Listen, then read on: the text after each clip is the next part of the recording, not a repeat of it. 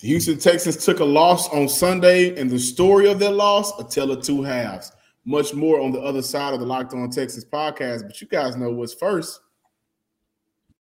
You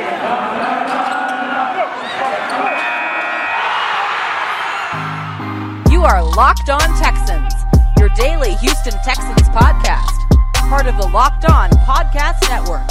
Your team every day.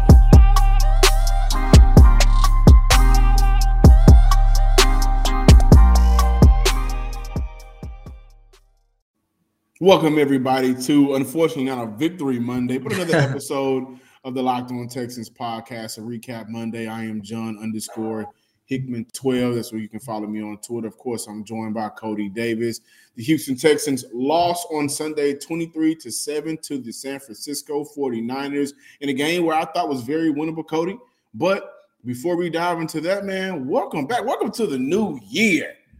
new year same old Texas. Am I right? I, I think that's a new year, not new me. Same Texas. But. No, it's not. It's not just New Year. It's just New Year. Same Houston sports. Because oh, boy, who would have thought it is the Rockets? Right now.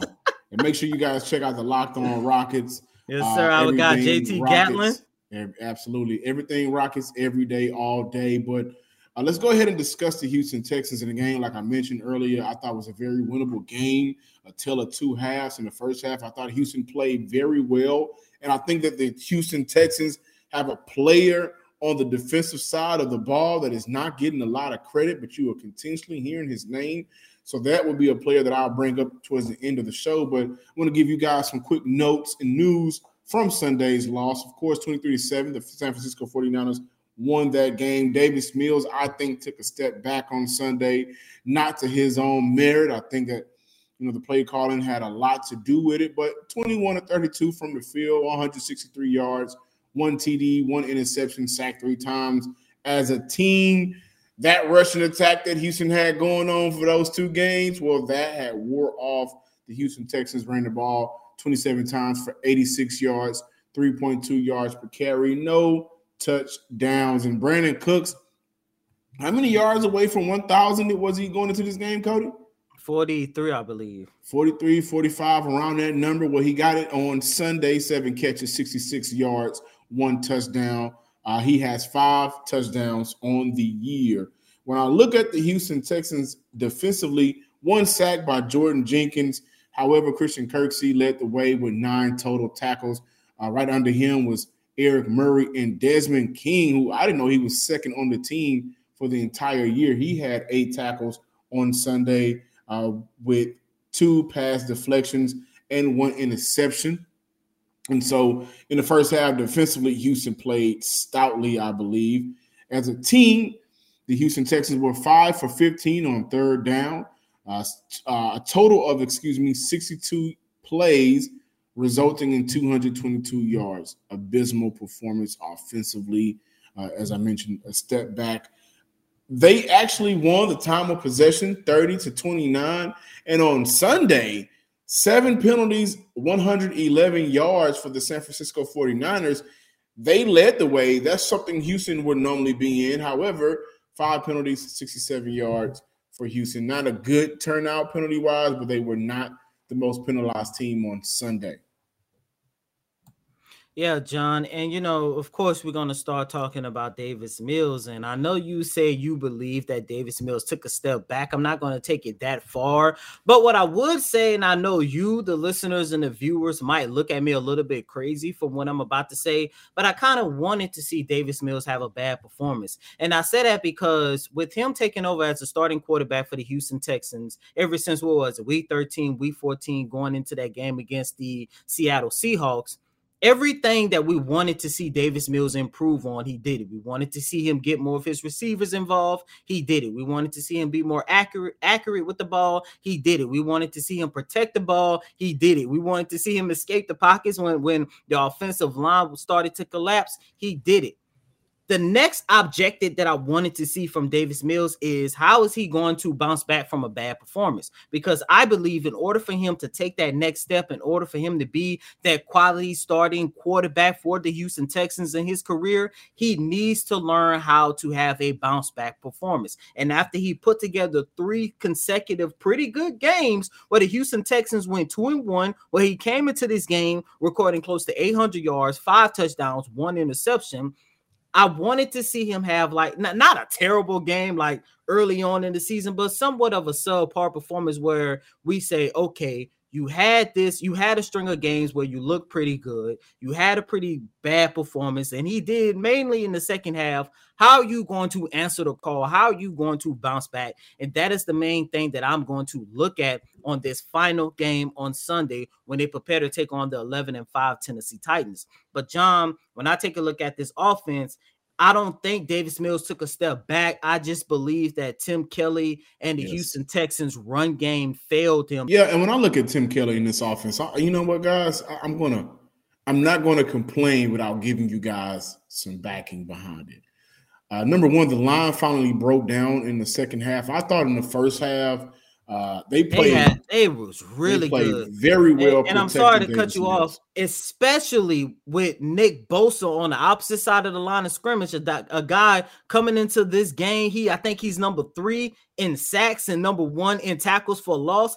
That offensive line did a great job doing the first Absolutely. doing the first half. Christian Jr. I thought played an amazing game in that first half, and he's one of those tackles where I think when you evaluate what he did today in the past couple of weeks. I think he's played good enough for Houston to strongly consider bringing him back and possibly giving him a shot, depending on what they do with Tytus Howard, Laremy Tunsil in the draft moving forward. But I thought he played a very good half in the first quarter, in the first half. And I also thought that with the disruption that the 49ers were able to cause, a lot of that was coming from the outside. We got to give a look at the interior offensive line play in that first half as well. I thought as a whole they played very good. Uh, considering that last week they didn't have to go against a Bosa, this week they had to go against a Bosa and other talented players on that defensive front, and they held their own early on. I think what happened was it just broke down in that second half, uh, which led to Mills getting a little shell shocked, in my opinion, in that second half. Would have liked to see Tim Kelly schematically help his offense out with design quicker plays. Uh, also, leaving your tight ends or running backs in to chip block on some of those DNs or some of those linebackers that were coming off those blitz off the edges, and they just help with blocking.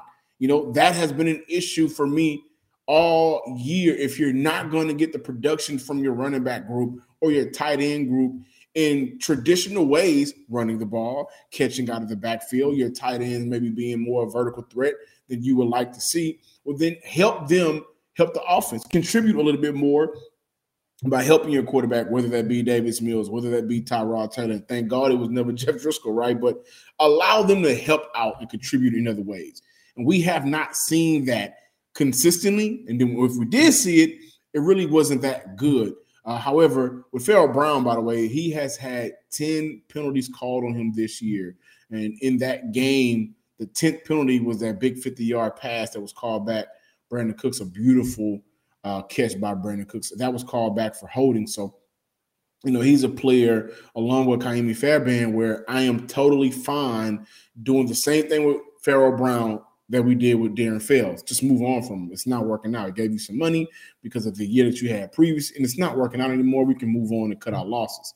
Uh, but one of the biggest issues with Tim Kelly is the help that he does not give this team in early downs.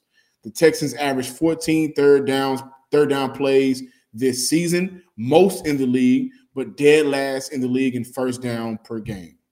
So they they're always on the field for those third downs, but they don't really convert to move forward on to get the first downs. There's been countless times uh, they have been put in compromising situation. This isn't just complaining. This is providing the facts of what we've seen out of this offense and how it's been very stinky at times. Like can't watch it anymore. There's been countless times this team has had issues with adjusting at halftime uh, or protection issues when it makes more sense to, like I said, leave that back end to chip or your tight end. And when you go up against a team with 40 sacks on the year left Uh, I'm sorry, when you go up against a team that has 40 sacks on the year, that makes more sense, especially when you see in the second half your offensive line is breaking down. They left that game on Sunday with another three sacks and eight QB hits. Uh, that second half was a long half for Davis Mills. It seemed like he didn't have any time to throw or process, not because the lack of his own uh, processing speed, but he, just, he didn't have time to throw the ball or look because everybody was in his face. There was a, there was always a defender, excuse me, in his face uh, in that second half, which proved to be very detrimental to the success of this Houston offense. More Texans on the other side of the break, but first is a word from our sponsor, Built Bar. It is the new year, so that means New Year's resolutions. If yours is about getting fit or eating healthier, make sure you include Built Bar in your plan. Built Bar is the protein bar that tastes like a candy bar. Built Bar makes it easier to stick to your resolution because it tastes so good. You will want to eat it every day. And it's unlike any protein bar, which can be chalky, waxy, or taste like a chemical spill. You want to eat healthy, but it gets boring at times. I get it. By week three, you may be thinking this is just not worth it. Where's the chocolate? Well, Built Bar are covered in 100% chocolate, real chocolate at that. And Built, excuse me, most Built Bars contain 130 calories, four grams of sugar, four grams of net carbs, and 17 grams of protein. One thing you cannot do is be something healthy, tasty at the same time, right? Go to built.com and use promo code LOCK15 and you'll get 15% off your order. Again, use promo code LOCK15 for 15% off at built.com. Welcome back in, ladies and gentlemen, to this Monday installment of Locked On Texans and John listeners and viewers. I hate to say this, man, but for the very first time this season, Davis Mills was not the best rookie quarterback. Don't hate to say it. It happens. And I get it, it, it happened, but I'm like, this is the last time this season that he was going to be going up against a rookie quarterback. And I'm like, if he outperforms all of the rookie quarterbacks that he played against, that says a lot for Davis Mills. But John, like you said, it happens. But but I will you know, by the way, I will say it was a pretty good day for rookie quarterbacks. Mac Jones had a good day. Mm-hmm. Trey Lance had a good day. Uh, Justin Fields didn't play. Uh, Zach Wilson had a good day in New York, and he's he's had seldom good days uh, for the Jets. So it was a pretty good day for rookie quarterbacks on Sunday. Trey Lance had a good day. His second start of the year. Yeah, ah, you know, talk about you know New York. You know, something else interesting happened in New York on yesterday, but you know we don't want to get into that game. Oh, but man. you know, going back to Trey Lance, look, Trey Lance had a really good, a really solid performance against the Houston Texans, did. let me say. But when I take a look at Lance's performance, and John, you hit the nail on the coffin in the first segment. You mentioned how this game was a tale of two halves. And just like how it was with the offense, it was the same thing with the defense. And first and foremost, let me just say this this game once again was another reminder that the Houston Texans inability to sustain drives on the offensive side of the ball is part of the reason why in the second half the Texans defense started to collapse. And when yes. you take a look at Trey Trey Lance's numbers, and look in the first half, I really thought that he was going to be another rookie quarterback that struggled against the Texans defense because going into this game, the Houston Texans against rookie quarterbacks this season, they had recorded five interceptions and nine sacks. Now that total, of course, all of this happened in the first half. Now they have five interception against no, I'm sorry. They have six interceptions against rookie quarterbacks, and now they have 10 sacks against rookie quarterbacks because they was able to record those numbers against Trey Lance in the first half. However, in the second half, that is when Lance started to find his groove against this Texans defense, recording 144 yards and, of course, throwing not one but two interceptions in the win against the Texans. John, as I just said, this was another opportunity, another example of the Texans offense is inability to, to sustain their drives is the reason why the Texans defense started to look subpar in the second half of this game. Yeah, you know, this game to me reminded me of the Carolina Panther game where in the first half, uh, you look at a Texan team that was able to capitalize on some of the mistakes of the Panthers and put themselves in scoring position. In this game alone, you know, they were up seven to three at halftime, but at, after halftime, it goes just like this. The uh, 49ers come out, they have seven plays turnover on down, right? The, Texans, five plays, interception, four plays later, the 49ers score. The Texans' next possession, three plays, three and out, zero yards, punt. Uh, after that, the 49ers punt. The next Texans possession, eight plays, 63 yards, missed field goal. So they, did, they didn't have an opportunity to capitalize on uh, the punt that they created. And then after that, that missed field goal led to four plays later, 65 yards, a touchdown by the 49ers, a punt by the Texans after that, after six plays. After that, 10 plays by the 49ers, which led to uh, uh 71 yards and, and a field goal. And then the 49ers ended off the game with a field goal. The Texans played very good in that first half. And I do want to give credit to this defense that held Kittle, uh, one of, if not the best, maybe just having a down year, tight ends in the game to one catch for 23 yards. And so I didn't see a lot of people talking about that when I was scrolling through Twitter or whatever, or looking at some of the other uh, text and Twitter pages, but only one catch for George Kittle. This defense, I thought, played very good. And another transition that we haven't really, I don't think we have talked about a lot on this show is Desmond King moving from a slot corner to an outside corner. Desmond King is a must resign for next year. I think so. But this defense, you're all right, 100% correct. Gassed. I think that's just what happened. You know, and for a team that led the time of possession for Houston, you got to look, a lot of that was in that first half for the Houston Texans. And when I look at this defense, yeah, they made life trouble. Uh, they they made life very troublesome for Trey Lance in the first half. Didn't allow him to really get active with his legs early on. He ran a touchdown in, but that was called back. And then I want to say that that was held. No, that was scored. That was a touchdown scored to Elijah Mitchell, I believe. But they just early on was very stout, disciplined, played their assignments. But with this team, what we've seen throughout the course of this year is there's only so long that can hold up when our opposite side, our counterpart, isn't holding up their side of the deal.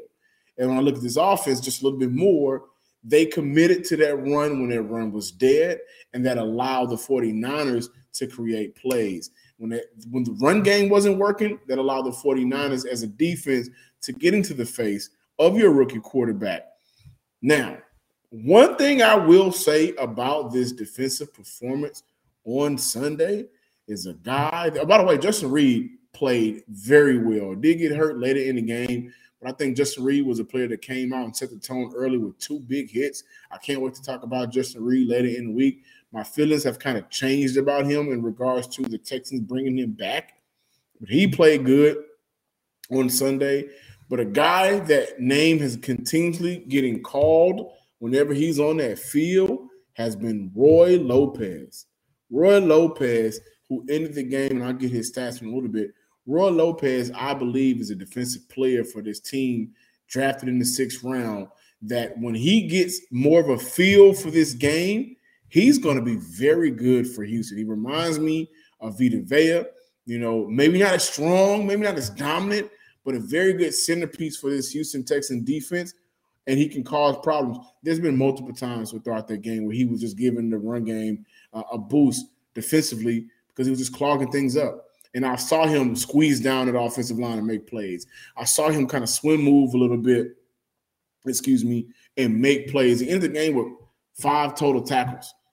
And he was really giving that offensive line uh, for the 49ers interior a lot of fits early in the game. I, I do think later in the game he got a little bit gas and Ross Blacklock, I think, was a player that uh, he needs to continue to get more of a feel for this game. He has some of the traits. I like some of his finesse moves that he tries to break out every now and then. He has some good speed and good play recognition. He'll be good. So, guys, don't, don't give up on Ross Blacklock. I know we had the conversation about Jonathan Taylor being here in Houston instead of uh, instead of him, but I think Ross Blacklock is a good player. However, defensively, I am not mad at this team. They went out and played a very good game for two and a half, three quarters. Uh, when it was all said and done, I believe they are out on the field a little bit too much longer than what they should have, and those points were not being reciprocated on the other side. Hmm. And really quick before moving on, I do want to give another shout out to Terrence Mitchell. He also had a really good game against the 49ers on yesterday. As a matter of fact, I believe he ended the game with like three or four pass deflections, but one actually stopped a touchdown pass in the second half, and the other would have and should have been interception. But of course, it kind of like slipped off his fingertips. But you know, Terrence Mitchell is another guy I would like to see the Houston Texans bring back as well, alongside Desmond King. Nick Caserio, he's gonna have a busy offseason, man. Absolutely, he will, and you know that's a conversation for later in the week. But I would say to to kind of categorize what I saw from the Texans defense was very bend on break. They created the turnovers, they got a sack, they were able to get into the face of that rookie quarterback. So all of the things that they were doing in games against the Jets, against the, the New England Patriots, against the Jacksonville Jaguars, that trend was still going upwards. You know, sometimes you can do everything right and still lose games, and I think that's what happened. But the highlight of this defense for me was holding George Kittle to one catch. Uh, Elijah Mitchell did return on Sunday, and he had a, a, a great breakout return game against the Houston Texans, but that's going to happen when you run the ball efficiently. But holding that man to one catch for 23 yards was phenomenal. So shout out to the defense. Texan fans, I got an incredible app everybody who buy gas needs to know about, and that's Get Upside. Listen, my listeners and myself, we're making up to 25 cents for every gallon of gas every time we fill up. Just download the free Get Upside app in the App Store or Google Play right now. Use promo code touchdown for NFL or score for college and get a bonus 25 cent per gallon on your first fill up. So that'll be up to 50 cent cash back. Don't pay full price at the pump anymore. Get cash back using the Get Upside app. Again, just download the app for free and use promo code touchdown for NFL or score for college. Welcome back and thanks for making the Locked On Texans your first listen every day. Be sure to check out Locked On Bets, your daily one stop shop for all of your gambling needs. Locked On Bets, hosted by your boy Q, with expert analysis and insight from Lee Sterling. It's free and available on all platforms. Over the weekend, man, I had a blast just sitting at home, uh, watching some college football games. And I got to tell you, my thoughts on Neal, the tackle from Alabama, has changed. Uh, I think if He's drafted.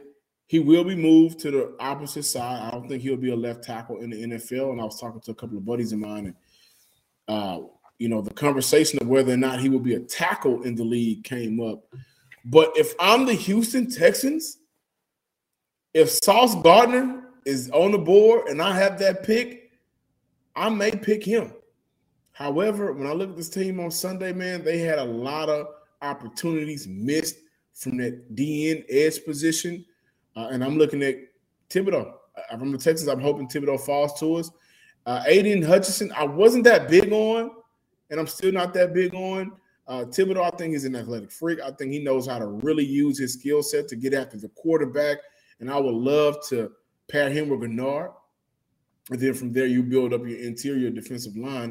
I think Houston has already kind of did that with Roy Lopez and We'll see how the rest of the guys work out, like a Maliek Collins, like a Ross Blacklock, and whoever they may look towards in the draft for free agency. But I would definitely pair Kayvon Thibodeaux to, uh, I'm sorry, not to, but with Jonathan Greenard. But Sauce Gardner, man, you know that kid has not allowed a touchdown in his collegiate mm-hmm. career. He has not allowed a touchdown since he was at Cincinnati. That is big time. That is something the Houston Texans do not have. That is something that I would risk missing out on a maybe a traditional or uh, a safe pick in Thibodeaux. I would get Gardner or Stingley I, from uh, LSU, but I don't, I don't know. I'm, I'm like high that. on Stingley.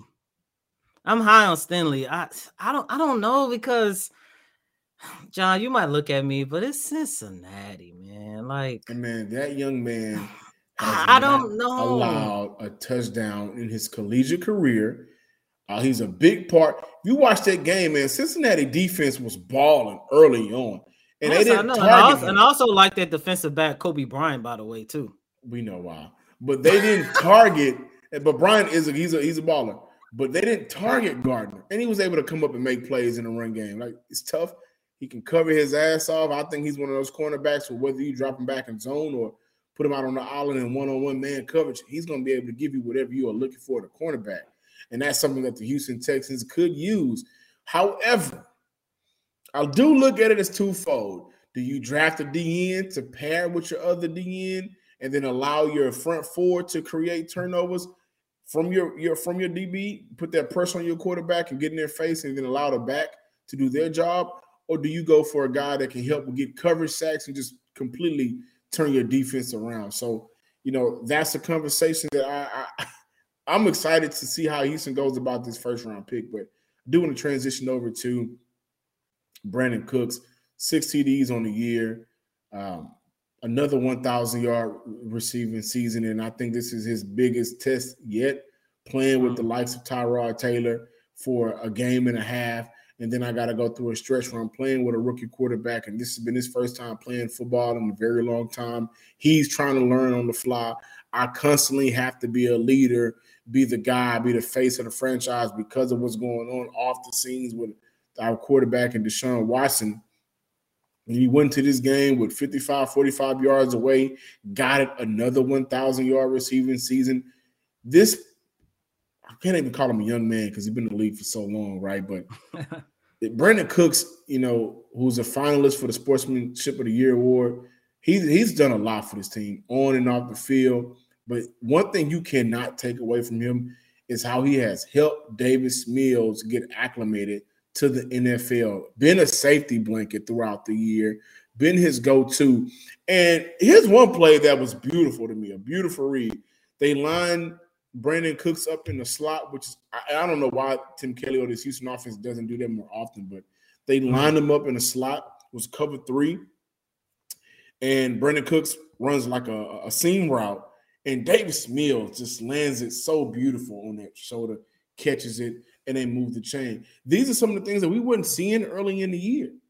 And do I credit Davis Mills for learning the NFL, getting more acclimated to the speed and pairing that chemistry? Yes, but you got to give a lot of credit to a receiver that has built that trust with that young quarterback. And I, I just want to give a lot of shout out to Brandin Cooks. I believe he deserves it simply because he's put in a lot of work. I'm sure there's times where he has shut his mouth and just went to work we saw the tweet. Remember the tweet about Mark Ingram when he got traded?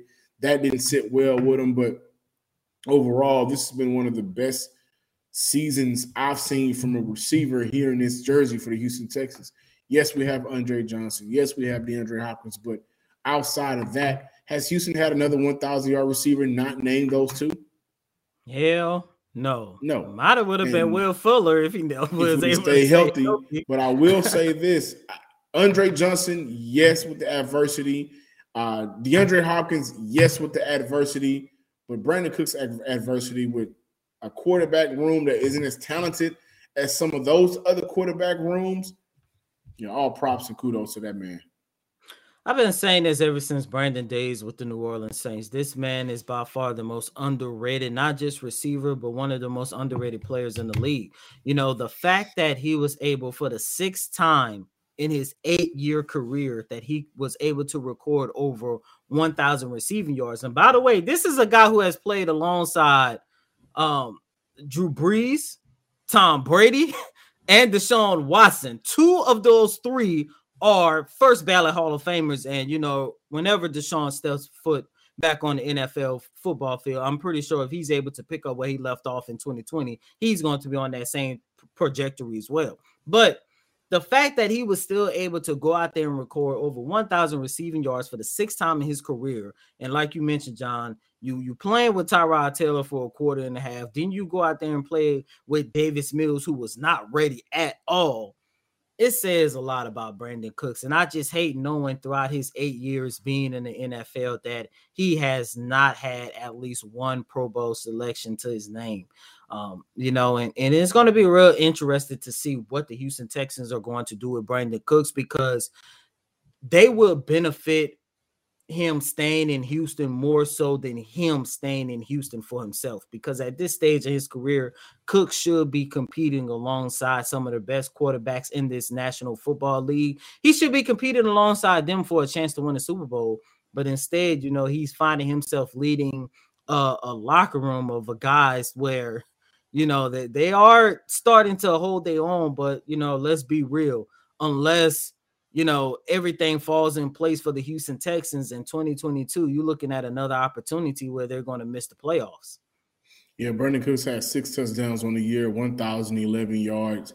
And remember, they restructured his contract at the beginning of the offseason. So he is due to make $12.5 million next year. I don't see another reason why he would re- allow them to do that. And I think that is well deserved. Houston only paid him two, $2.5 million this year after getting that contract situation all handled out. Can't wait to talk to you guys tomorrow. More Texans, more news more Houston sports, and hopefully it'll be less chaotic than today's uh, with the Rockets. Whether or not Carlos Correa will come back, and if we'll get more news on anything of the Houston Texans, we will bring that to you on this show here in the Locked On Texans. I am John Hickman. Again, follow me on Twitter at John underscore Hickman 12. Uh, follow us on Twitter at Locked On Texans. Like us and subscribe on Facebook as well. And as always, I'm your host, Coty Davis. Please remember to follow me on Twitter at Coty Davis underscore 24. Once again, that's Coty, C O T Y D A V I S underscore 24. Until next time, ladies and gentlemen, peace.